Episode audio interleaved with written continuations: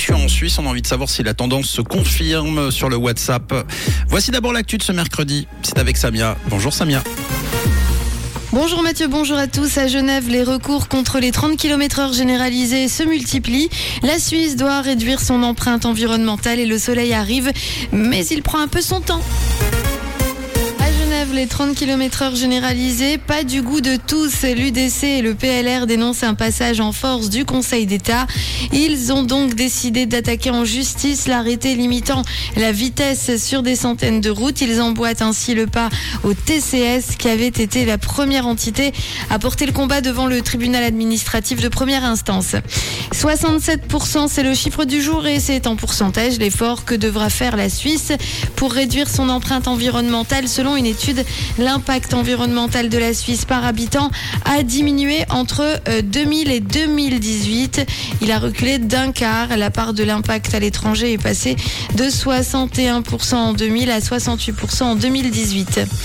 Les immigrés ne s'attardent pas en Suisse selon l'Office fédéral de la statistique. Plus d'un immigré sur deux ne reste pas longtemps chez nous. Sur les 223 000 personnes ayant immigré en Suisse en 2011, plus de la moitié, 53 personnes, avaient quitté le pays en 2021. Sur Instagram, les usagers peuvent contrôler et changer ce qu'ils souhaitent voir sur leur fil d'actualité.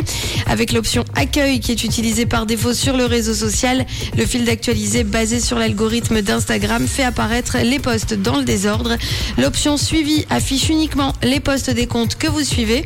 Avec les deux options suivi et favoris, vous n'avez donc plus qu'à choisir l'une d'elles pour être redirigé vers tel ou tel fil d'actualité.